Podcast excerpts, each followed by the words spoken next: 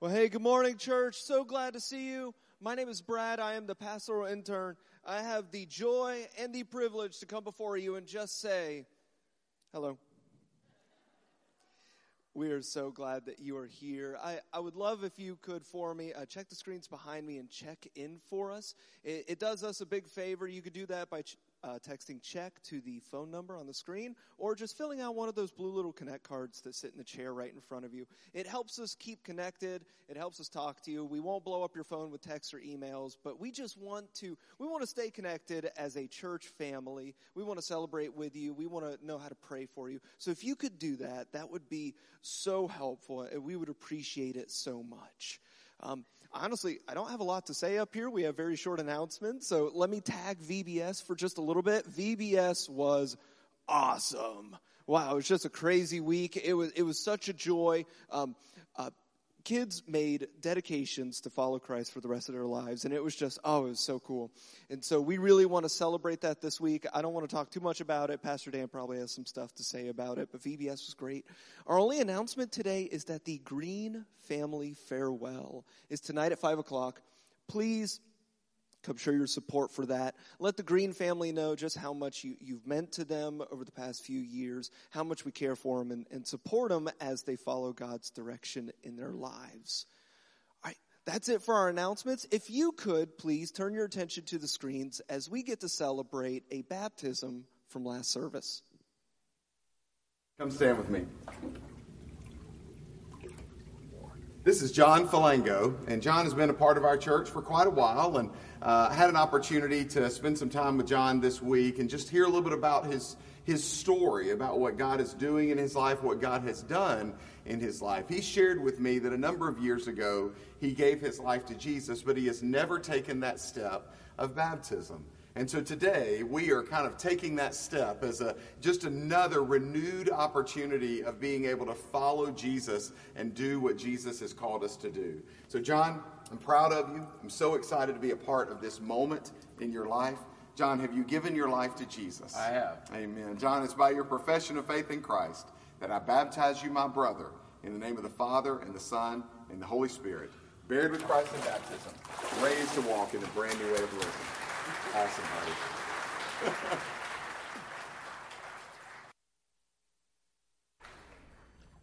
Good morning, church. It's not often, but we get to celebrate multiple in a Sunday. Isn't it great to be a part of a church that God is using to actively change eternities with Vacation Bible School highlights, with all the things that you see going on this week?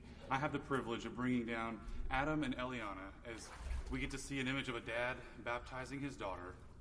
And what better image of passing this baton of faith, of of sharing this down. And so for Adam, this is this is uh, child number three to be baptized. And so what a legacy we see in Eliana, what a legacy we see through this family.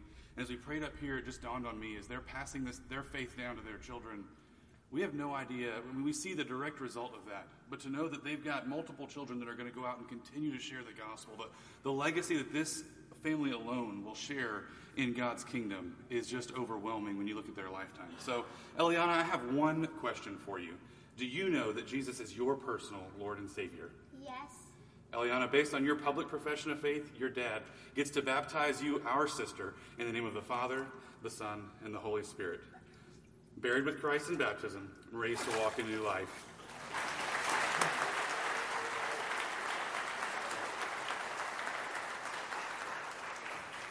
Church, what a privilege. What a privilege it is to see families passing down their faith. If you would pray with me. And dear God, I just want to thank you for this morning. I want to thank you for the opportunity that we see. We get to see you at work. God, we get to see this side of heaven that you are you are intricately and intimately involved in our church and in our lives. And God, I pray this morning that Eliana's step, that the baptism in the 830 service, God, that those might give someone who sees them the boldness to take the next step in their life, to realize that no matter what stage of life you're in, God, that we can choose to pursue you. And God, I pray this morning that you would move in this place. In Jesus' name I pray. Amen. Well, amen. The Bible says in Psalm 115, Not to us, O Lord, not to us, but to your name we give glory for the sake of your steadfast love and your faithfulness. We want to proclaim God's glory in this place today as we celebrate baptism for the great things that he has done. And there's an old hymn that says, To God be the glory, great things he has done. Would you stand with us as we proclaim that today? Let's sing together. To God be the glory, great things he hath done. So loved he the world that he gave us his son, who yielded his life and atonement for sin and opened the life gate that all may go in. Praise the Lord, praise the Lord, let the earth hear his voice. Praise the Lord, praise the Lord, let the people rejoice. Oh, come to the Father through Jesus the Son and give him the glory. Great things he hath done. Yes.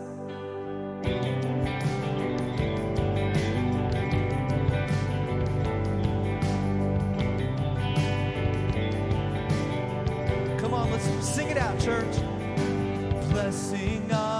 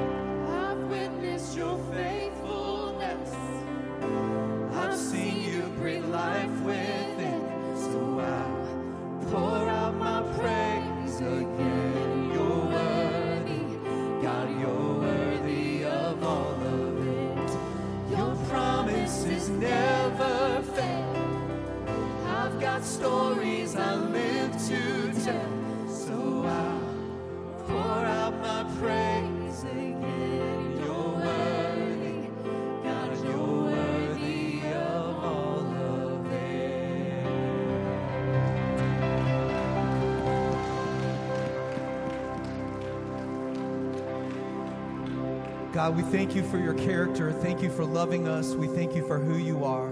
God, thank you for what you've done. Lord, we give you glory today for the great things that you have done on our behalf. Lord, things that we did not deserve. But thank you for loving us. Thank you for being an awesome God. In Jesus' name we pray.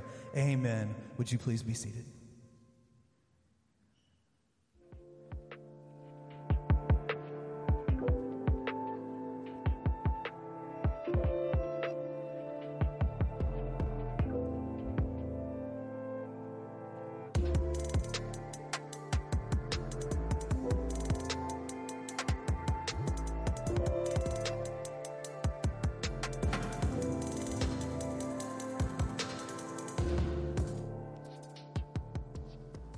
Morning. So good to see you this morning. We are so excited about what God has done uh, this morning, uh, over the course of this week. Vacation Bible School has been absolutely fabulous. We've had so much fun. I see families here this morning that maybe this is your first time. I'm so excited about you being here, and this is just a it's a great day, and God is doing so many great things in our church and in our community. And I just want to thank you. I want to thank you for being here. Just know that there's there's always lots of different things. Every like even in the mornings we have Sunday school and children's church, and we have this church. And man, isn't it great to see this group of students down here on this on these few rows? That's fabulous. I love that. It is just so awesome to see what God's doing. Today is a special day across our campus. This is kind of our promotion Sunday where like in our children's in our children's ministry everybody kind of moves up to the next grade and we have some kids that are going to be moving from uh, our children's ministry over to our student ministry. We'll be welcoming them at 11 o'clock and then after the service, after the 11 o'clock service, we're going to have a, a meal over there for really all of our students and parents. If you're uh, here, we'd love for you to come to that. We're going to be talking about uh, our student pastor search committee is going to be talking to them about like what like the profile of the next person that we're looking for coming into that position. Really important uh, conversation, and so we would love for you to be a part of that. And uh, just lots of good things going on. And in the midst of that, we uh, got a chance to have Vacation Bible School this week, and so we want to share just a little taste of what Vacation Bible School was all about. So check this out.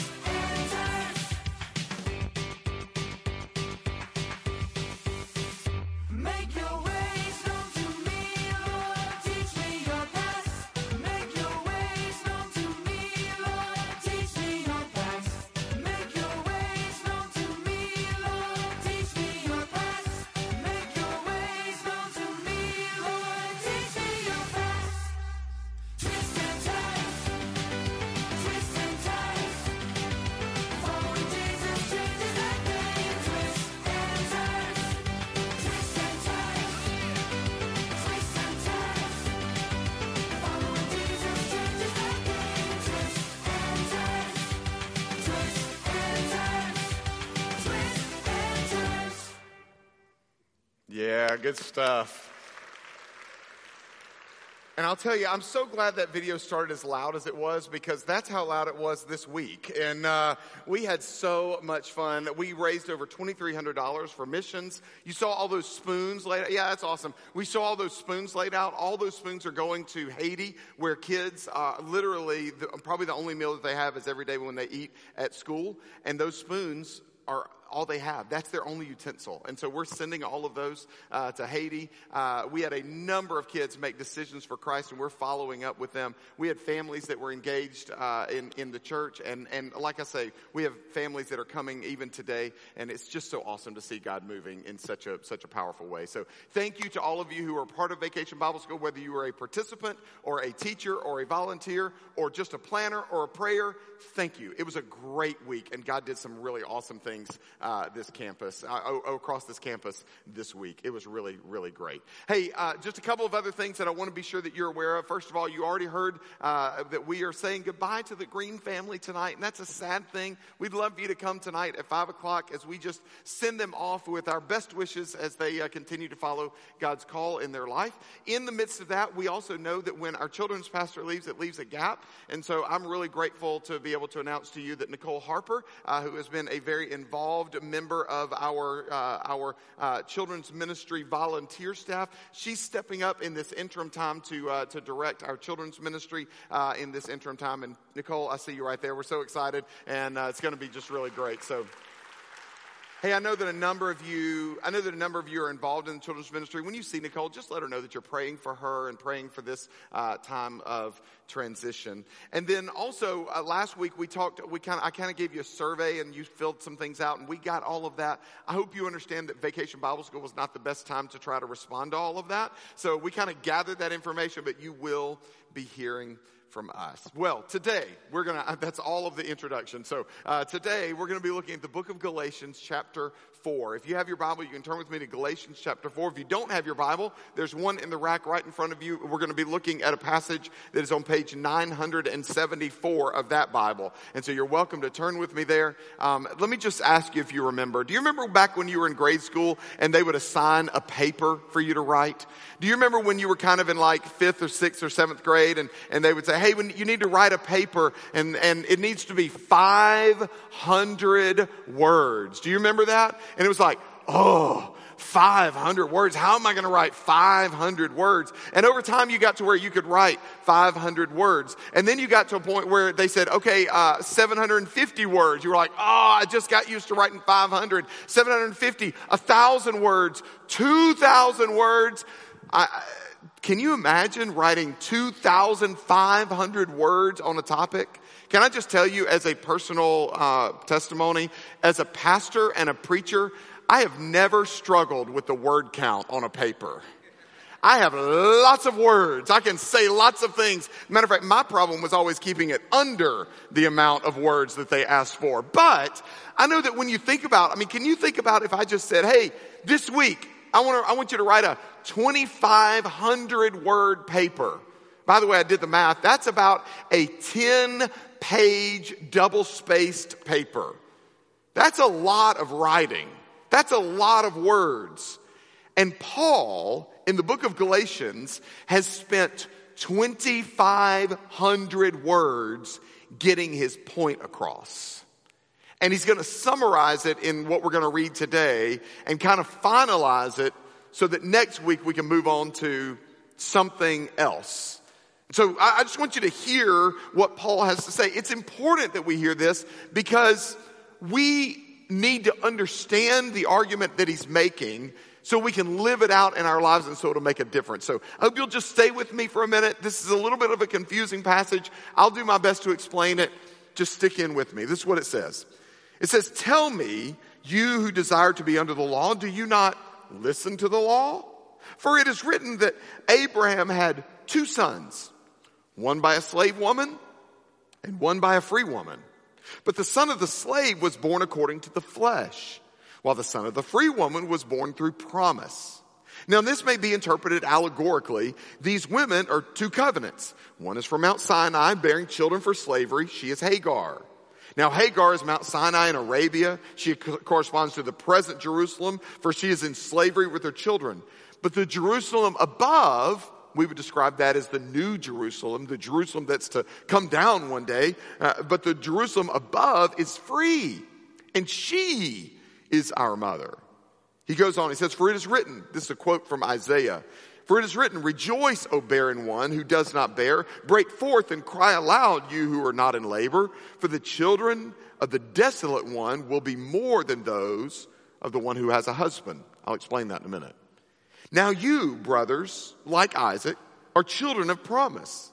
But just as at that time, he who was born according to the flesh persecuted him who was born according to the Spirit, so also it is now. But what does the scripture say? Cast out the slave woman and her son, for the son of the slave woman shall not inherit with the son of the free woman.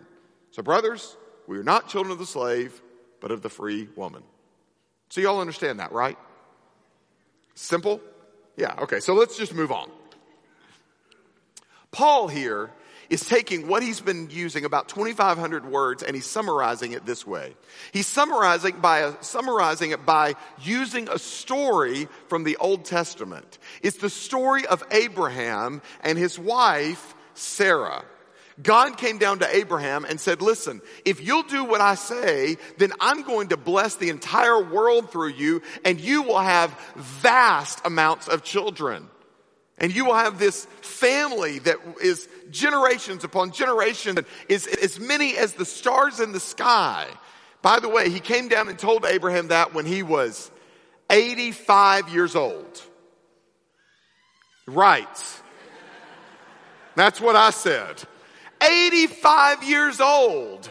This, this promise was given to Abraham. And in that moment, Abraham was like, I don't think that's how this works.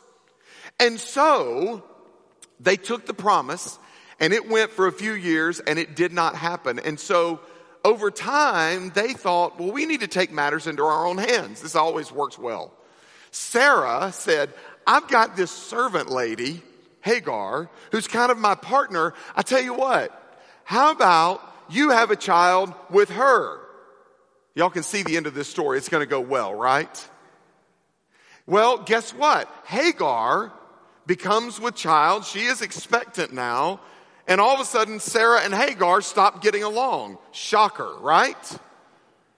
And so this child is born from Hagar named Ishmael, but it doesn't seem right. Things, this is not what God had planned. Uh, years later, when Abraham and Sarah are like 99 and 100 years old, y- yes, I said that correctly, 99 and 100 years old, Sarah is all of a sudden with child. How did this happen? I mean, biologically, what in the world is going on here? Well, it's not about biology, it's about God. God made a promise and he kept the promise. And so now what we have is we have a child that God promised and we have one where the family took things into their own hands and they trusted themselves more than they trusted God. And then we have this other one over here that the only way the child could have been born is by God and by trusting God. And Paul is using that story to saying, to say, do you want to live like Abraham and Hagar? Or do you want to live like Abraham and Sarah? Do you want to live so that it's all up to you? Or do you want to live so that it's all up to God? Do you want to live by your own effort? Or do you want to live by God's effort? Do you want to try to live up to God? Or do you want to trust that God has come down to us? Paul actually makes a transition here and he goes to the book of Isaiah and he talks about this desolate one that will be with child. And that's a prophecy, it's a prophecy from Isaiah that was actually fulfilled as the nation of Israel was kept into, was taken into captivity. And yet, even through their captivity, they were made new and made um, to flourish and to grow and to become many.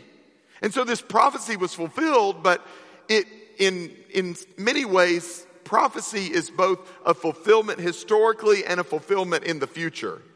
And in this moment, uh, Paul is using the prophecy of Isaiah to say there is going to be a desolate one, or maybe just not a desolate one, but maybe just one that's not with child yet. As a matter of fact, Isaiah is known not only for making historical prophecies, but he's also known for making messianic prophecies that pointed to Jesus. Uh, there's actually a scripture in Isaiah chapter 7 where Isaiah writes that, um, that the, the virgin shall conceive and bear a son. and shall call his name Emmanuel, God with us. That was quoted in the book of Matthew regarding who? Jesus. So, in many ways, what Paul is trying to say here is he is trying to say, do you want to trust in yourself or do you want to trust in Jesus? You want to trust in your own abilities to maybe live a life that is righteous before God so that you can follow the law and do the things all on your own? Or do you want to live in such a way that Jesus is the one you trust? You trust in what He's already done for you. And you can live a life of freedom or you can live a life of slavery. You can live a life of blessing and grace or you can live a life of effort and trial and honestly, failure. Paul is summarizing this in, in this way, and, and he brings us down to, to this point. I, I just want us to move on because I think there's some, some great things for us to learn here. What he is saying here is that we are called to live a life of obedience out of the freedom that comes from Jesus. We live obedient lives not because we're trying harder, but because of what Jesus has done for us. We actually get to follow the rules, not because we're trying to, to, to live up to God by our own effort. We follow the rules because Jesus has already given to us freedom and salvation and forgiveness and grace. And because of the gift, we want to live a life of obedience. I, am going to do something that's a little different today. And if this is your first time, this is not typical, but I, I'm going to take us into a little bit of a classroom today. And if you have a, a scratch sheet of paper, uh, you you might not be able to write what I'm about to share with you down in, in your you know, kind of the margin of your Bible. You might want to write it somewhere else. This is, uh, we're gonna, we're gonna go to class today. So we're gonna draw a little square up there on the, on the, on the, uh, screen and we're gonna share with you some, some interesting quadrant thing. So there's, there's a few categories. What Paul is saying is there's a few categories of people and they match up in certain ways. The first category of people are the people that get their salvation from obedience. They, they're saved by what they do. They live right and so they're acceptable to God. Their salvation is from their obedience. And it's all about me and what I can do and me being right and righteous and living perfect and making all the right decisions. It's all about me. That's salvation from obedience. Now, if one side is salvation from obedience, then that second column would be salvation by Jesus. It's only, it's not what I've done. It's not how I'm living. It's how Jesus lived. It's not what, it's not my effort. It's that Jesus gave his life for me. And I'm, I'm trusting Jesus, not myself. And we get a choice in that. Do we want to trust ourselves or do we want to trust Jesus? And what he was saying was that a lot of people in the church at Galatia had chosen that left hand column. I, I, I, need to, I need to obey and, and, and I'm going to be saved by doing the right thing. Now, interestingly, salvation from obedience, salvation from Jesus. On the left side, there's two rows. And the first row that we're going to look at there are, are those people that are disobedient. So these are the, this is the group of people that, that are like, well, I, you know, I'm, I'm not going to live life the way, I'm, I'm just, rules, what rules? I'm not going to live my life the right way. I'm going to do my own thing.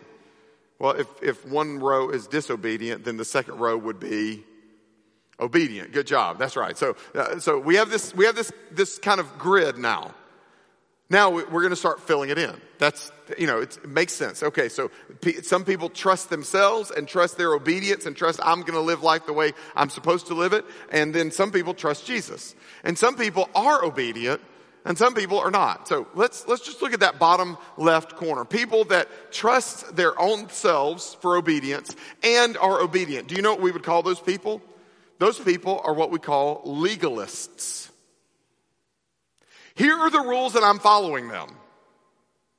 Here are, here's what you should do. And if you don't know how to do it, watch me because I'm doing it all the time.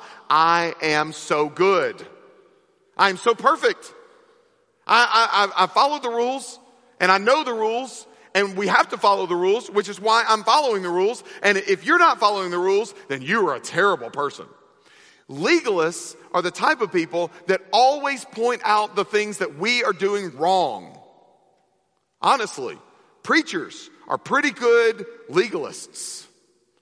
We have a tendency sometimes, and I, you know, it's something we have to fight against to not kind of stand up here and point our finger at everybody else and never point our finger at ourselves. We have to be aware that, that, that sometimes we can fall over into that idea of I'm making the rules, and if you don't follow the rules, then you're, then, man, this is real bad. Because the only way that we can be saved is through following the rules. Legalists. Aren't those people fun to be around? Isn't it great to be around legalists that are always pointing out what's wrong in your life? Don't you love that? I do not. Here's the second category of people. What about the people that get their salvation from Jesus, but, but, they're, but they never do the right thing? So I'm saved by Jesus, and since I'm saved by Jesus, I feel like I need to give Jesus a lot to save me from. Right? I just want to see how far he can take me. Do you know what we would call those people? We would call those people immoral. Uh, by the way, that's not a positive description. We would just call those people immoral. Basically, I am saved, and so I don't have to do anything right. I can live life any way that I want to because, hey, I am good. I got my get out of hell free card. Right? I gave my life to Jesus. And so if you don't think that I, if you don't think I've tested him, watch what I do next. Just check this out. Those are the people that are, are saying, I don't want no rules because I've given my life to Jesus and I'm forgiven. I don't have to worry about anything. I'm good because Jesus is my Savior. Now, I, before we move on, I would say we would probably question whether or not they've ever given their life to Jesus if they want to live like that, right? I mean, really? Is that really how things need to be? We'll get, thank you, appreciate it. I am, I tell you, these rhetorical questions are going so well today. All right. Third category. Those that get their salvation from obedience say, I've got to obey and I know that I have to, but I never do. So I, I, know that I should do the right thing, but I never do the right thing. I know that I'm going to be saved by doing the right thing, but I never do the right thing. What are those people? I would say those people are just lost. And I'm not talking about like, some of you are, are real, real churched. I'm not talking about just like lost spiritually. I'm talking just lost. They're just like, I know I should do the right thing, but I never do. I know, I know that there's a way that I should live, but I just don't ever do it. And you're just looking at that person going, are you clueless? I mean, you, you have a value of it all depends on you, and yet you are, you are like a terrible person. So if it all depends on you, then things are going to go really badly for you, right? That's a person who's really lost and struggling in their life. And it's like their values don't match up with their actions. Have you ever known somebody like that? They have certain values, but their actions and their, their performance does not match up with their, with what they say their values are. And you say, okay, either something's wrong here. It's really inconsistent. They're lost. They're, it's like their head is spinning. What about that last category? My salvation is from Jesus. I believe that. And I choose to be obedient. What would we label that? I would label that a Christian. I would label that a Christian. That somebody that says, hey, I, I, I get that, I get that it doesn't depend on me. It all depends on Jesus. But I choose, because it depends on Jesus, I choose to actually live the right way. I choose to trust Him. I choose to believe in Him. I choose to follow Him. I know I could do wrong and He would forgive me, but why would I? I know that I could do the wrong thing and make the wrong decision, but why would I make the wrong decision? Because He loves me so much that he gave his life for me so I can trust him, salvation from Jesus, and in trusting him, I can actually live a life that is pleasing to him. We would call that person a Christian. Now, can I show you something real quick? Because, by the way, this did not originate with me. I would love to say that I was this smart, but this is a really great illustration. Here's the final part of the illustration. Some of you are sitting there going, Yeah, yeah, I'm, I'm in that bottom right corner. I'm in the bottom. Hey, everybody, bottom right corner. Hello, look at me. I'm in the bottom right corner. Hey, you just became a legalist.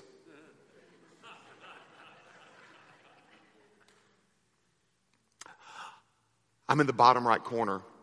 I'm in the bottom right corner. I'm in the bottom right corner. Oops, I made a mistake. I'm in the bottom right corner. Oops, I made the same mistake.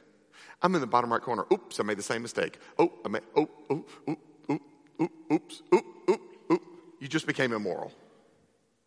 Because you quit even trying. It's no longer oops, it's like, watch this. You just became immoral. I, am in that bottom right corner. I'm in that bottom right corner. Hey, everybody, I'm in the bottom right corner. Man, I really need to work harder. I really, you know, my life is going kind of poorly. I just need to go to church more. I just need to do things right. I'm, oh, I know God's mad at me. I know God's mad at me. I know God's mad at me. I know God's mad at me because of the things that I do. I know that God's mad at me because of the things that I do. I'm doing bad things and I know that God's mad at me. And God might, God probably hates me because I, I really, it's all about how I, I mean, really my life is all about me. You just became lost. See, what I would tell you is you may, you may find yourself in that bottom right corner, but every single one of us have a tendency to fall over into one of those other areas from time to time. And we have to kind of fight against that. We have to not become legalists or immoral or lost. We have to fight against that. And we have to say, okay, I believe that my salvation is from Jesus. And so because of that, I want to live a life that is pleasing to Him. Let me put it a different way. Different way is we are called to live a life of obedience out of the freedom that comes from Jesus. Right? We are called to live a life of obedience out of the freedom that comes. We're free. So I'm, so I'm obedient. I'm free. So I'm obedient. We are called to live a life of obedience out of the freedom. Can I tell you something real quick that, uh, that I, I, my mom did in my life that I thought was really brilliant? Um, and I probably won't practice it myself, but anyway. When I was a senior in high school, and I'm saying this really carefully because my child is going into a senior year in high school, but when I was a senior in high school, my mom started to steadily and very systematically remove all of the rules and expectations that she had put on my life over the course of my teenage years. I no longer had a curfew. I no longer had a bedtime. I no longer had this or that. I mean, there were just, just all of these things. She just started to roll them back piece by piece by piece. And do you know what I found out? I found out that all of the rules that she had had for me, I didn't go out and break all of them. I realized, oh, that's actually a good way to live. And out of the freedom that I was given, I learned that there's a way to be obedient and to live a good life because the rules were not for my harm, they were for my good. But suddenly it wasn't just following the rules that first column. Now it was, I have freedom, but I want to follow the rules because it just makes sense. You know, that can be true of our lives. So I, I want to I, I, I want to finish this way. I want to ask you really important question. When you see that grid, where do you fall? Where do you fall? You see, we we have that bottom right corner and it, it looks good, doesn't it? But is it true? Is it true of you? Is that where you are? Are you really experiencing the freedom that comes from Christ and living in obedience to his commands? Not out of drudgery or duty, but out of joy, out of freedom. Friend, I want you to know that any of those three,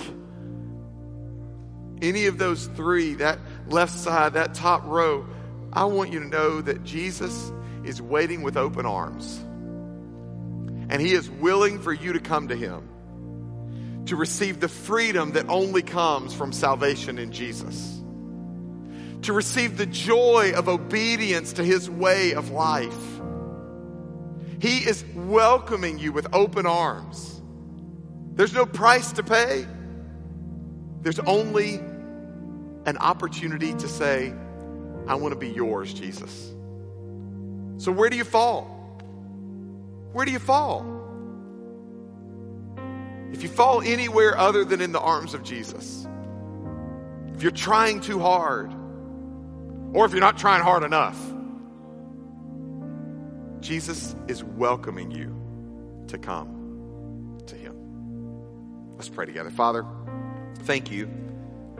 Thank you for your truth. Thank you for your work in our lives. Thank you for the privilege of knowing you.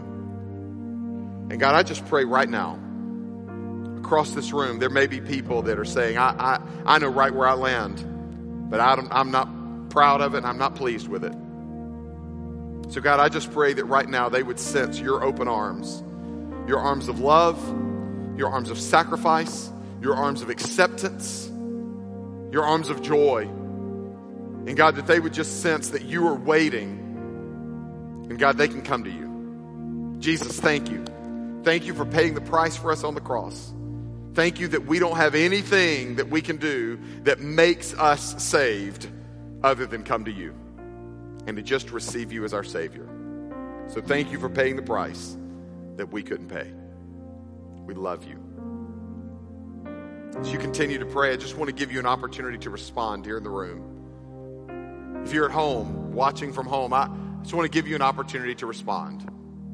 If you've never given your life to Jesus, if you find yourself as that legalist, trusting in yourself and pointing out the wrong that everybody else does, if you find yourself in that lost category, saying, I'm trusting myself, I just don't do anything right. Or if you find yourself in that, hey, I, I, I trust Jesus, but I am really immoral and my life doesn't show it at all. I just want you to know that Jesus is waiting with open arms.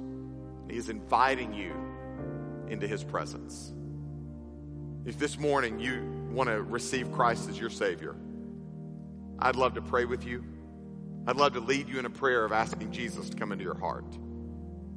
So if you'd like to pray, if you'd like to have Jesus as your Savior today, with nobody looking around, this is just between you and God, would you just raise your hand? I want to give my life to Jesus today, right here, right now. Amen. Amen. That's awesome. Anybody else? This is your moment. I want to give my life to Jesus right here, right now. I'm tired of trusting in myself. I'm tired of living life my way. I want to turn my life over to Jesus. Anybody else? This is your moment.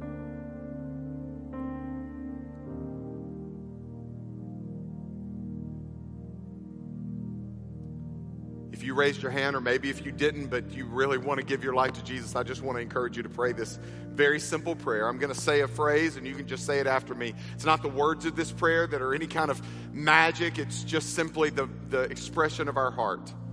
And I, I just want to encourage. As a matter of fact, we just, I, I don't think anybody should ever play, pray alone. And so, everybody in the room, we're just going to pray these words out loud. Would you just say these words with me? Dear Jesus, I come to you a sinner. I need you in my life. I've trusted in myself to, for far too long. Today, I'm trusting in you. I give my life to you.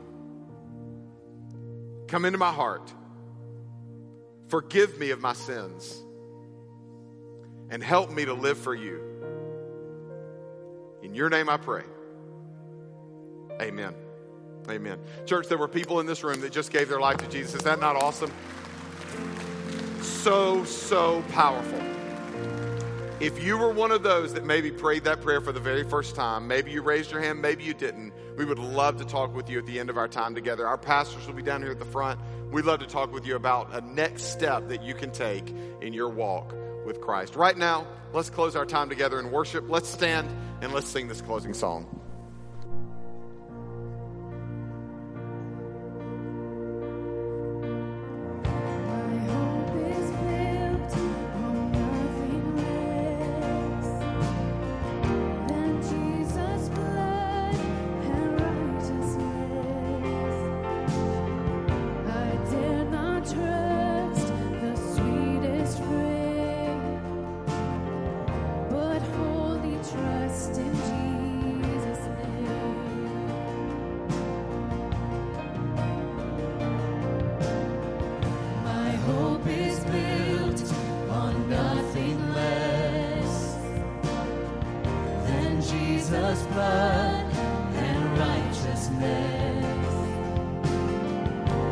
I dare not trust the sweetest frame, but wholly trust in Jesus' name. Christ alone, cornerstone, weak made strong in the